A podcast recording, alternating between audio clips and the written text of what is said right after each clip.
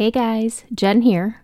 I know I'm supposed to be on hiatus right now, and I am ish, but I wanted to stop by to share with you all the very first episode of The Serial Killer Chronicles, which is my new eight part So Dead miniseries. New episodes will drop every Thursday from now through the end of July. So, to get the rest of them, you'll have to subscribe to the Serial Killer Chronicles directly because this is the only episode that I'm going to roll through the So Dead feed. You can find the Serial Killer Chronicles wherever you listen to your podcasts. I hope that you guys enjoy listening to this one as much as I enjoyed working on it. Be sure to let me know what you think. This is a Scream Queen production. Cereal City, USA. Sounds like a good time, right? This urban metropolis, located where the Battle Creek and Kalamazoo rivers converge, has a strange and fascinating history. Named after a bloody battle between natives and 19th century land surveyors, Battle Creek was the birthplace of Seventh day Adventists and a vital part of the Underground Railroad. It was also home to the Kellogg's, a family of eccentric inventors and entrepreneurs who would go on to rule the world of breakfast foods. But before their worldwide fame came the sanitarium, and the questionable deaths, and the fires. And after their downfall came the complicated legacy that would continue to result in tragedy for decades to come. Cereal is Battle Creek's lifeblood but it's also been the root cause of bloodshed many times over. I'm Jen Carpenter, the host of So Dead podcast. In this eight part series, I will share with you stories of murder and mayhem from Cereal City. Some so outlandish, you'll find yourself choking on your corn pops. Welcome to the Serial Killer Chronicles, a So Dead miniseries. Thank you for joining me for the very first episode of The Serial Killer Chronicles, a project I am so excited about because two of the great loves of my life are cereal and true crime. Another is tacos, but that's a different podcast. There's so much I have to tell you guys. I really had a hard time deciding where to start. So let's just start at the beginning. Fair warning, this is one of those stories that's 100% stranger than fiction. So I am going to be using a whole lot of words I'm not comfortable with there is really just no way around it, and I apologize in advance for the awkwardness. All right, let's snap, crackle, pop. Part 1 The Mad Doctor. John Harvey Kellogg was born on February 26, 1852, to John and Anne Kellogg, one of 17 children. He was John Sr. and Anne's first son together.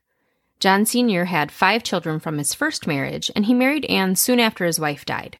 So, John Harvey wasn't the oldest boy in the family, but he was the eldest of John Sr. and Anne's children together. The Kellogg family lived in Tyrone Township, which is a small community in Michigan's Livingston County. John Harvey's parents were devoutly religious, and they were instrumental in bringing the Seventh day Adventist movement to life. If you listen to So Dead, you know I'm not really big into religion, but I'm going to do my best to explain this in the quickest, most simple way possible without putting you or myself to sleep. Seventh day Adventists are a branch of Protestant Christians that grew out of the Millerite movement in the mid 1800s. Millerites were followers of Baptist preacher William Miller, who proclaimed that Jesus would return to earth on October 22, 1844. That didn't happen, obviously, and the date of this supposed rapture became known as the Great Disappointment. That is literally what it's called. Look it up. Uh, most of Miller's followers abandoned him. They were, after all, greatly disappointed. But a small group, including self proclaimed prophet Ellen White, had a different interpretation of Miller's prophecy. According to the die-hard Millerites, their leader had the date right, but his idea of what was supposed to happen was wrong. October 22nd, 1844 wasn't Judgment Day after all, it was pre Judgment Day. The end was still coming. John Sr. and Anne Kellogg were banking on the whole rapture thing, and therefore didn't bother to do very basic things like educate their children. I mean, what's the point of sending your kids to school if the end of the world is nigh, right? So, following the great disappointment, they were freaking out a little bit. They sought out the very small faction of Millerites who still believed the second coming was coming they needed to believe, they needed to believe that this was still happening. And I'm not going to lie, if I was looking at having to homeschool 17 children, I would probably do the same thing. So Plan B became bringing these doomsday fanatics to Michigan.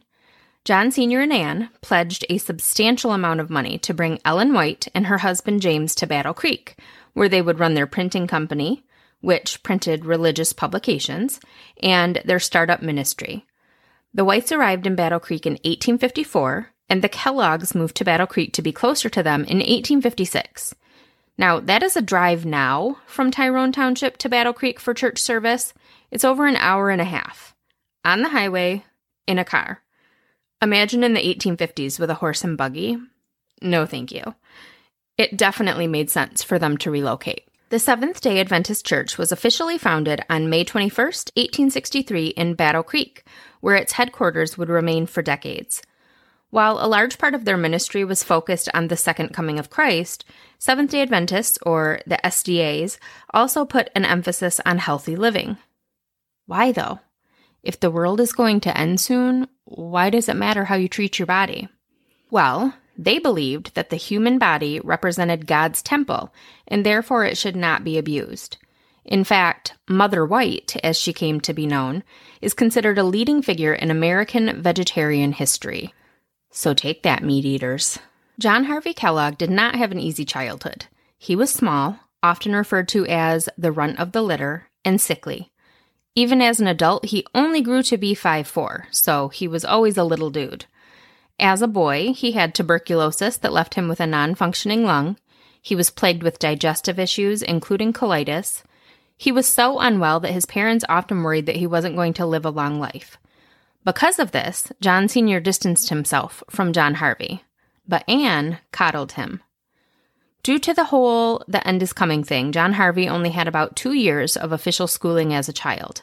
He attended school in Battle Creek from the ages of 9 to 11 before leaving to help out at his father's broom factory. During his downtime between long hours at the factory sorting brooms, John Harvey taught himself to read.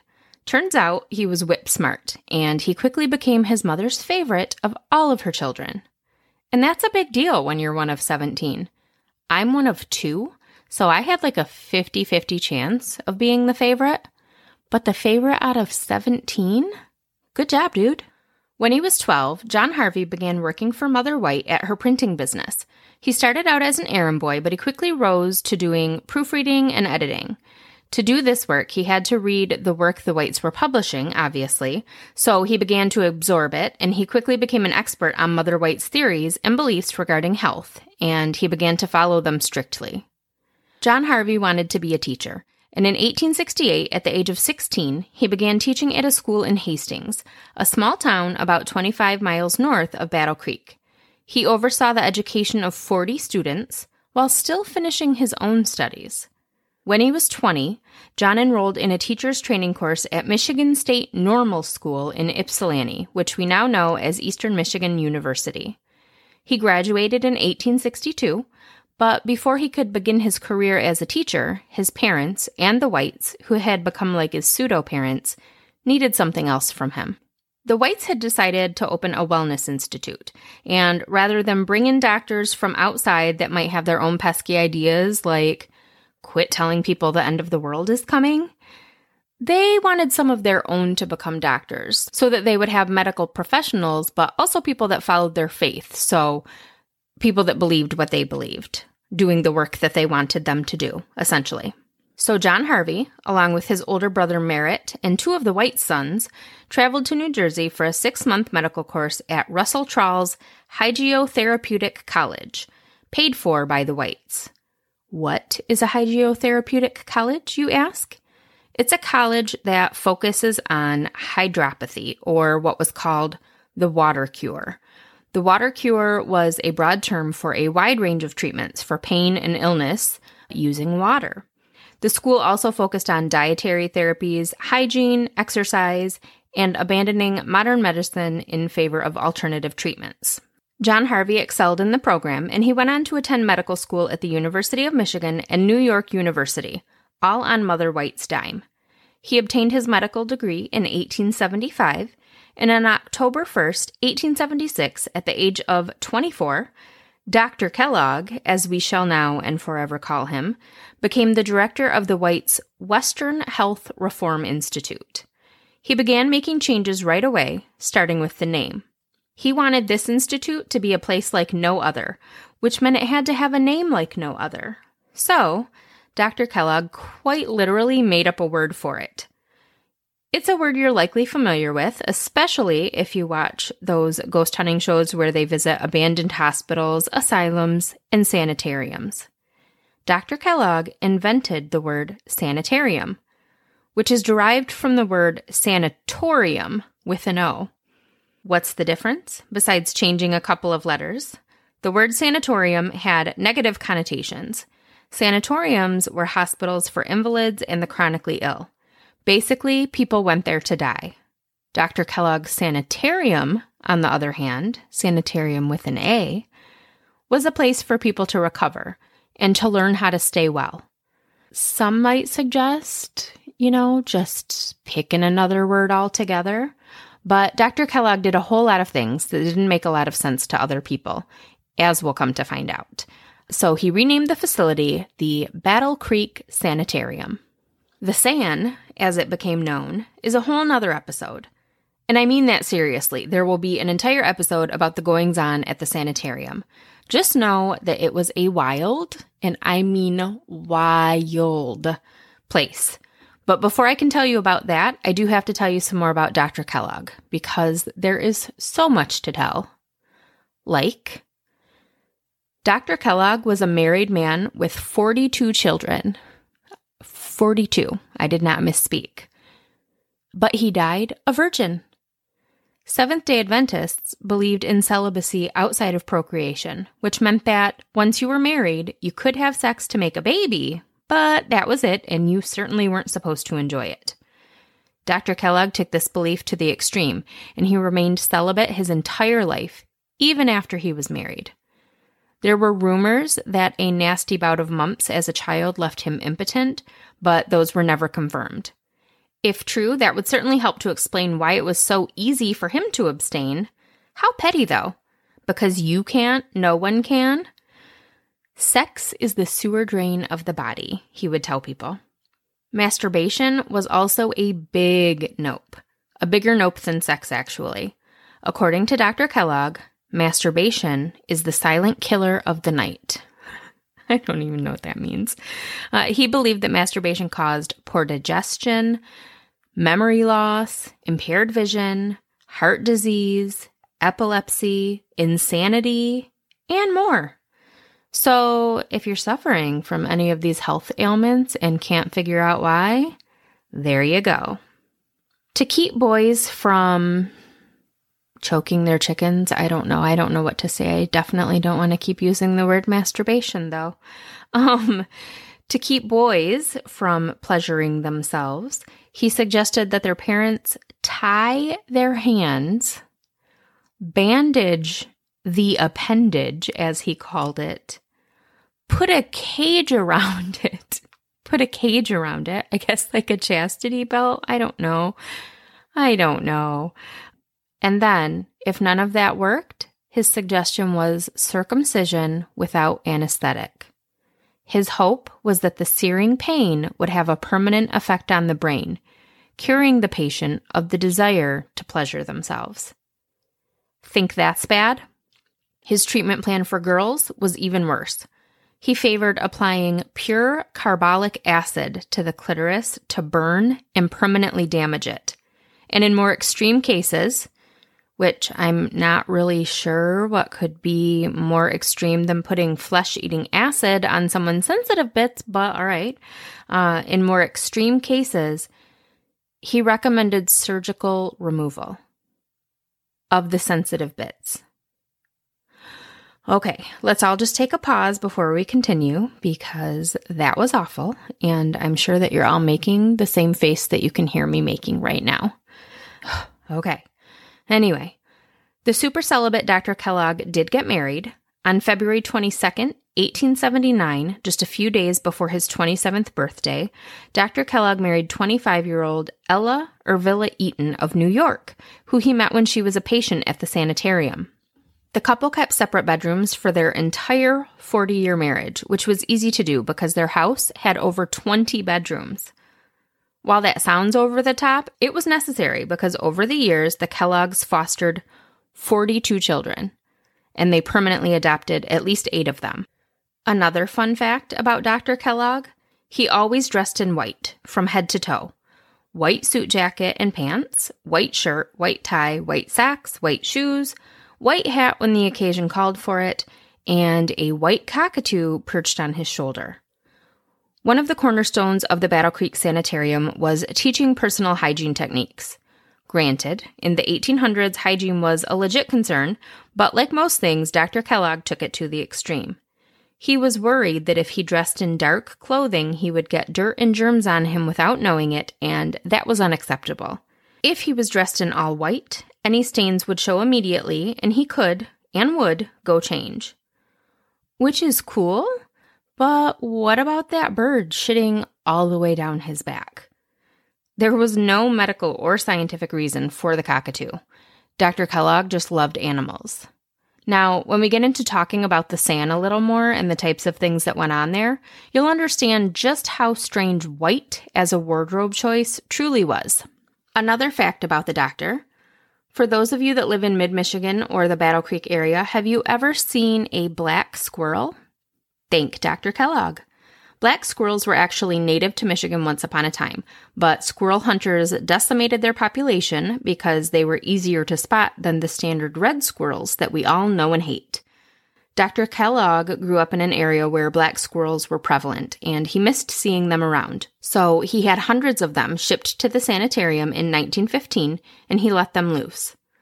Through his family's work with scientists and universities, a small number of black squirrels wound up at Michigan State University in East Lansing, where they were released into the wild. So from here on out, whenever you see a black squirrel, think of that maniac Dr. Kellogg. Here's something else. Dr. Kellogg reportedly gave himself five enemas a day. I have nothing else to say about that it is just a standalone fact that requires no further explanation. And here's a not so fun fact about the good doctor. In 1906, he founded the Race Betterment Movement, which is exactly what it sounds like some racist poppycock. Dr. Kellogg was not only a follower of the eugenics movement, he was a key player. Eugenics, simply put, was a movement aimed at improving the genetic composition of the human race by scientifically weeding out undesirable traits through selective breeding. This involved identifying and classifying degenerate and unfit individuals based on race, sexuality, mental fitness, financial stability, promiscuity, and disability, then eradicating them. So basically, if you were black, brown, gay, poor, physically disabled, mentally ill, or loose with the cookie, Dr. Kellogg didn't want your genes dirtying his immaculate gene pool. He didn't consider himself a racist, though. Dr. Kellogg's But I Have Black Friends game was real strong. Of his 42 foster children, many of them were black and brown. He built a community swimming pool for the neighborhood children, and all were welcome, so people of color could swim in his actual pool, just not his gene pool. Same with the SAN. He kept men and women separated, but he did not allow separation based on color. When his friend and neighbor Sojourner Truth needed a skin graft, he gave her some of his own skin. Literally. He was supportive and compassionate and generous, and even, some might say, loving toward people of color. But he never considered them his equals, and I don't think he had any idea how racist that actually made him. He didn't dislike people of color, he just didn't want them mixing with his superior white race. In 1902, he wrote, The intellectual inferiority of the Negro male to the European male is universally acknowledged. So, yeah, Doc, that is super racist. It wasn't just race that drove the eugenics and race betterment movement, however. Through his role on the Michigan Board of Health, Dr. Kellogg promoted a bill that was passed by the legislature in 1913, Public Act 34, an act to authorize the sterilization of mentally defective persons so that they could not reproduce and spread their unpure genes. Close to 4,000 Michiganders were involuntarily sterilized under this law touted by Dr. Kellogg, including moral degenerates, sexual deviants, epileptics, and the insane. 4,000 people. The Sterilization Act wasn't repealed until 1974. 1974. Dr. John Harvey Kellogg was a philanthropic racist, a celibate father, a sexist husband, and a lover of enemas and black squirrels. He was offensive and off putting, but oddly charismatic. He was a giant personality inside an itty bitty body. He was the physical embodiment of a mad scientist. He was also an inventor. Here are some things he is credited with inventing, although a few of them are up for debate as others filed patents right around the same time he did peanut butter, granola, electric blankets, loofahs, soy milk, and the big one, cereal. And that's what we're really all here for, isn't it? The cereal? Or are you waiting for the murder? That's coming, don't worry. Dr. Kellogg is widely credited with creating the world's first flaked cereal, but exactly how this glorious creation came to be is up for debate. The doctor was a health guru, which we'll talk a whole lot more about in the next episode. He ran a world renowned wellness resort, and he took his job very seriously. He knew what he wanted his patients to eat, and he was always looking for new and innovative ways to serve it to them. He would take different grains and turn them into a pasty dough, and then try to turn that dough into other things. Edible things that tasted edible. Can't imagine they were good things that were easily digestible, that weren't too mushy, but also weren't so hard that people broke their teeth on them, which happened more than once with some of his creations. Creating nutritious, ready to eat, affordable breakfast food had been an idea of Dr. Kellogg's since his college days when he was always short on money and time. It became even more important to him once he became responsible for the nutrition of the thousands of patients at the SAN. According to Dr. Kellogg, the idea of flaked cereal came to him in a dream, and he tasked his wife Ella and his little brother Will with helping him make that dream a reality. But no matter what they tried, it didn't work. They couldn't turn their wheat and oat and corn mush into the airy, flaky morsels Dr. Kellogg had envisioned. The precise when, where, and how Dr. Kellogg and his crew were finally successful in making cereal flakes is unclear, as the key players all told different versions of the story, which we'll talk about later. But essentially, a batch of wheat dough that had been allowed to go stale was run through a set of rollers and came out in the thin flakes the doctor had been dreaming of. The Kellogg's toasted the wheat flakes and served them to their patients, who loved them. This fateful day was August 8, 1894. Allegedly. I say allegedly because even this is subject to debate. The Kellogg's all gave different dates when retelling their origin story. On May 31st, 1895, a patent was filed by Dr. Kellogg for flaked cereals and process of preparing same. The patent was granted on April 14th, 1896. This patented flaking process was later applied to corn mush, which resulted, of course, in cornflakes. And cornflakes, coincidentally, turn back into corn mush if you leave them sitting in milk too long. The invention of cornflakes changed the fate and the legacy of the Kellogg family. It resulted in a bitter feud that tore the family apart and lasted to the grave. It changed the face of a city and the idea of what constituted a healthy American breakfast.